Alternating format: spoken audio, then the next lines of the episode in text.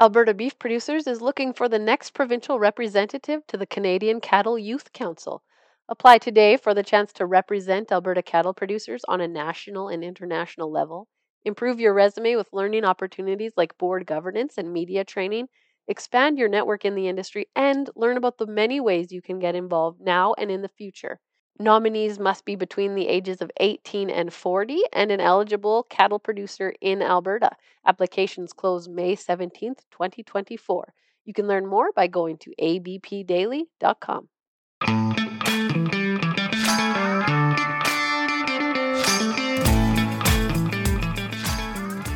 Today, General Manager Ryder Lee joins us for an update from the Canadian Cattle Association.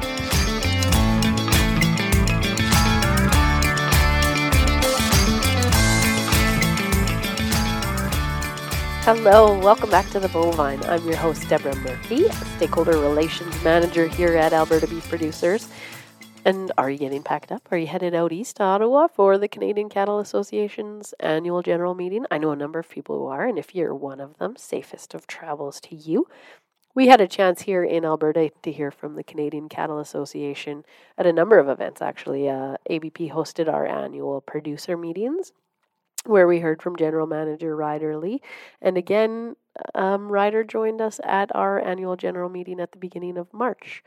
And as part of his presentation, Ryder and I kind of worked together to create a bit of a podcast in case he couldn't make it to a meeting. We could share it there, and also just so that we could share it with all of you who may not have been able to make it to one of our producer meetings or our AGM as well.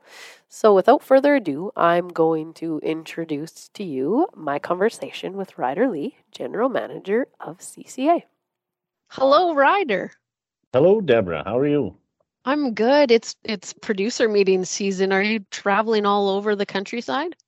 Well, I'd never seen the flying saucer at St. Paul before, but I did get to see that last week, and uh, yeah, there you it, go. Getting on a few more highways than I have been in my past. Yes, getting to see people in person is is a treat these days. Um, so your presentation obviously is focusing focusing on the Canadian Cattle Association. I think a lot of our listeners have a general idea of you know what that what the CCA is. Can you give us a bit of background on what it is that the CCA does? Well, sure, and and it's a important thing to talk about at ABP meetings because you know that you talk about the two dollar refundable checkoff that funds ABP. About a quarter of that gets passed along to CCA, and our budget rolls up from all the provinces kicking in their funding to about three point seven million dollars.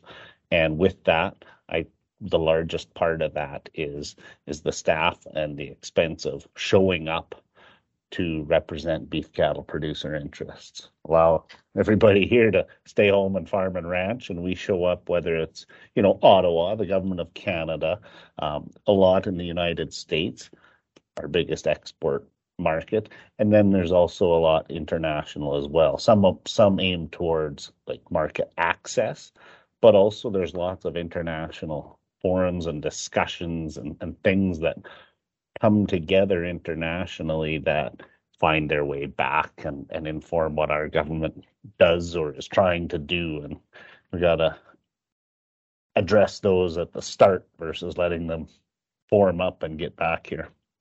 So could you give us some examples of what that might look like, some of those events and and what you've offered from a CCA perspective in going to those? Yeah, like in the past few months, um, we had the biodiversity conference, which was called COP15.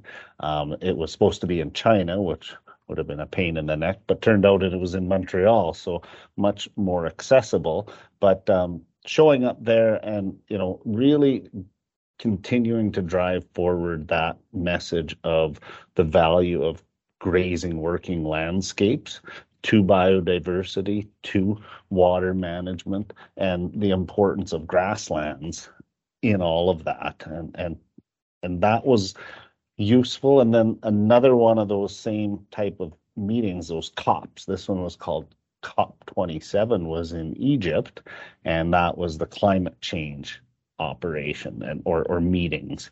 And we had a couple people there that were able to speak on several panels and interact with the Canadian delegations. And we've really seen an evolution there of, um, you know, I think not being invited, not being looked at as as positively to now we've got the government of Canada using some of our materials in their booths and communications and some of our messaging. So we've really moved the dial on on those attitudes to beef on the land and cattle production or cattle on the land and beef on the plate. So you really need to be there and and come forward with positive messaging and that's what we've been doing. You mentioned the talk of the of trade as well, and specifically the United States. Can you give us an overview, since we're talking international, anyways, of uh, sort of the sentiment around trade for beef producers in Canada right now? Well, you know, it's we're 21, 2021 was the sixth year in a row of hitting record export values. So it, it's just a growing um, story, and and that's positive for just having we've got great stories on on our export values. We have the markets. We just need to keep them and we could we could grow our herd if if you know the right things fall from the sky as far as rain and, and moisture goes. Um, but we need we can't take those for granted. And there's some upside out there. You know south korea was a great story this past year. They had some food security concerns. So they you know we have a like an 18% tariff into South Korea. And they created this quota of 100,000 tons of duty free, so zero tariff. And we watched our exports go in there and go from up 64%. So it really reinforces that that work that we do showing up at trade negotiations doing the work to to remove tariffs, and sometimes it take they get removed over time, is going to pay off and is paying off. So it was a good illustration of, yeah, this stuff works. Can you tell us a bit more about the Indo-Pacific strategy? We've heard that a lot in the news lately. So what what does that mean from a beef perspective? Yeah, some some big news there as far as Canada investing in uh, the Indo-Pacific, that Asian side of of the Pacific, you know, looking at our top five markets Japan, mainland China, South Korea, Vietnam, Hong Kong over time, um, about 20% of our beef exports are headed there. So that's a big part of our market for for both directions. Both sometimes it's they pay more for some of the things that we like. There's some high value markets there, but then also they pay more for some of the things that that in our market don't sell for very much so and then also you know when you look at growing population growing wealth of that population you know there's a lot of people aiming toward that part of the world for growth opportunities in both value and volume so we need to have somebody that can be on site to help with oh, it looks like country X or Y is going to introduce a new uh, regulation or law, and we think that'll stymie Canadian exports. It's harder to do that from this side of the pond when you, you know, all the things that you have to look at have some of the offices that they've announced and some of the staff that they've announced over there to help facilitate trade and, and also to help defend market access that's just what we need to to keep things flowing and to grow them into the future. So that's why we've been so supportive of um, Minister of Foreign Affairs' announcement of of that funding. We've kind of kept it a little bit high level on trade, and uh, but, but before I move on, is there anything else that you think beef producers should know about CCA's work on trade? Well, I think another part of the showing up piece is, you know, when we were what we got with country of origin labeling was a policy that developed in in local meetings and state meetings in the US over time. And when it got to DC, we engaged. And by that time it was too late. So what we have switched to doing is making sure that we are on site at places where things like this can develop, you know, where we're going to state meetings to make sure policy that's developing, we're helping shine light on things that might be baloney about what's going on in Canada or in trade flows and try to make sure that those policies that develop where they're developing, whether it's in the US or, like I said, at these international forums, are better informed so they don't come all the way and then all of a sudden hammer us because they we haven't engaged early enough. Okay, you said you said it uh, shining the spotlight on policy. So let's move over to Canadian um, policy and especially farm programs. What has CCA been working on on that file? Well, a couple things. I mean, one is you know we we'd sure like to see the livestock tax deferral program improved. We've had droughts and floods and and things that have caused people to to need to downsize their herd for period for a time, and but they're going to get back in, and the the tax deferral program has to wait for the Minister of Finance to decide and sign off on it, and that usually takes a while. You don't know. We think it should be an individual election, something that can happen fast, and it should apply to more than breeding cattle, to all kinds of cattle. So that would help a person make those decisions um, a lot faster. The other one that's big is livestock price insurance and making that better and more widely available. So it's already available here in Alberta. So the biggest thing that that we think would help there is um, treating the premiums in price insurance the same way as crop insurance premiums are treated. So the government helps on crop insurance premiums and they're not due until the fall. We think the same thing should happen to cattle price insurance or livestock price insurance program as well. That would make what's already a good program an affordable program. And we saw in the US where they went from uh, being in the boat we are, where the producer pays all the premiums, and uptake was kind of similar. And then the government started participating in the premiums, and it's a hockey stick. And that uptake just went up dramatically, proving that, yeah, it's not that the program isn't very good, it's that the program is costly and hopefully that will inform our provincial and federal governments to to learn from that south of the border experience and implement something similar here. And that's so big for for the risk that we face in this industry and especially for for young and beginning producers that aren't in an equity position that they can you know have a banker that's like hey old friend no the banker's like hmm i'm not so sure about you and and price insurance can help can help that uh, lending partner feel a lot better about what they're getting into and agreeing to. We're we're coming out of a pretty intensive. Hopefully, we're coming out of it. I mean, there's quite a bit of snow in parts of Alberta, drought. Um, what did you what did CCA learn on AgriRecovery? Is there anything that you're chasing on that as well in terms of improvements? Well, we've I think since I started with CCA in 2005, and I think it predated me there about oh. looking for better disaster programs. And part of the trick with disaster programs or anything that is looking forward is governments won't necessarily commit themselves to what they're going to spend in the future. So what we've got with agri recovery is at least a framework that the feds and the provinces talk to each other and can, you know, move forward. We think it could move faster and have some better triggers, and we continue to talk about that. But um, you know, we also need to be there when there's disasters, and, and it's a good thing that we have relationships with governments, um, both provincially and federally, and that we show up regularly. ABP has come to Ottawa on fly-ins for years to build those relationships. When we have to show up and say, yeah, there's a program, but it doesn't apply to this, this, and this for, and, and that's pretty big for cattle production. I remember a couple years ago there was some floods, and the the program that was in place helped rebuild fences, but the fence had to be gone, and then there's so there was all these flooded fences out that were wrecked.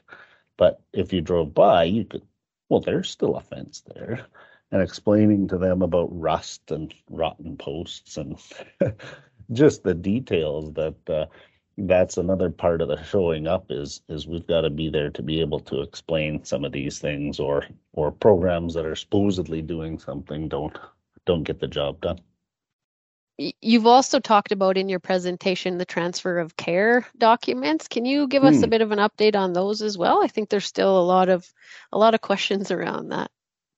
Well, transport in general has been a big part of our conversation with Ottawa um, recently and, and, for a long time. And transfer of care documents came into need and, and requirement here a little while ago.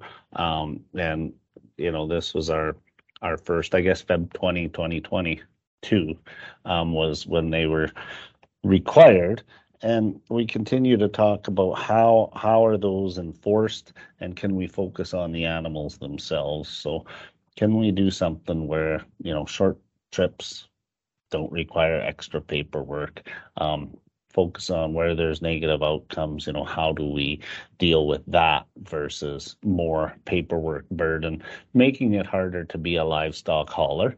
Um, we're short of drivers already, and we saw that in the fall run.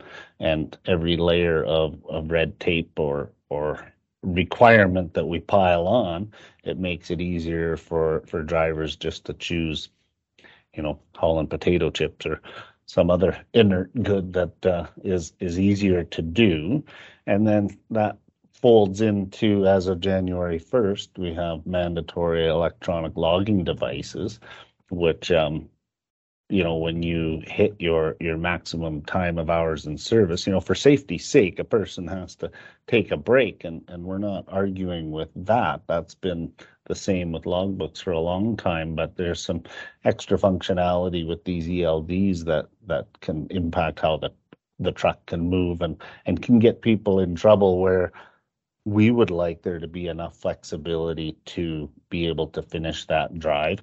If you've got an hour left or 100 miles in in the US, it's a 150 mile air mile radius on both ends of their trips.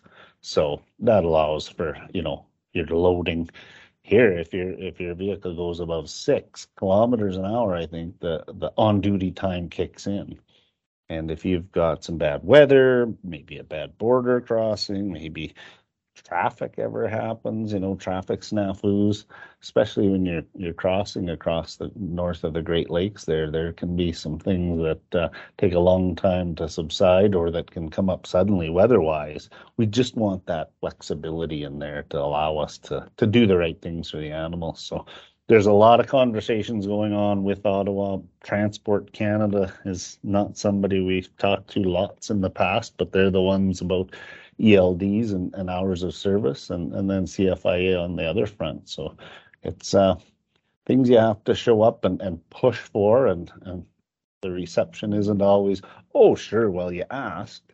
Well, why don't we? There's usually a, a lot of convincing that has to go into it in addition to all this kind of behind the scenes work that you do, there's work that we see externally, like um, Guardians of the Grasslands in the last few years, and uh, more recently, Too Close to Home. Those are communications pieces from the CCA.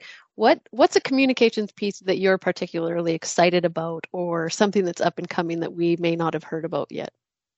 Well, something that is, is up and coming every year is the Environmental Stewardship Award, and and I'm really pumped about those, especially this year, because this past not that long ago we had our, our winner and all the provincial nominees, the runners up, if you will, sit down to a round table with the Minister of Environment in Ottawa and be able to convey, you know, this is what we're taking care of, what we're stewards of, and this is how we do it and why we do it. And just that kind of profile and that kind of interest from the minister's office. And I think most people at your meetings might have a certain preconception about Minister Guilbeault, but that openness to hear from industry and, and take that in is huge. And and so I would prod everybody here to think about, you know, their neighbors and, and putting forth those nominations for that when ABP puts that call out. That is that's not just a fun little pat on the back for your neighbor.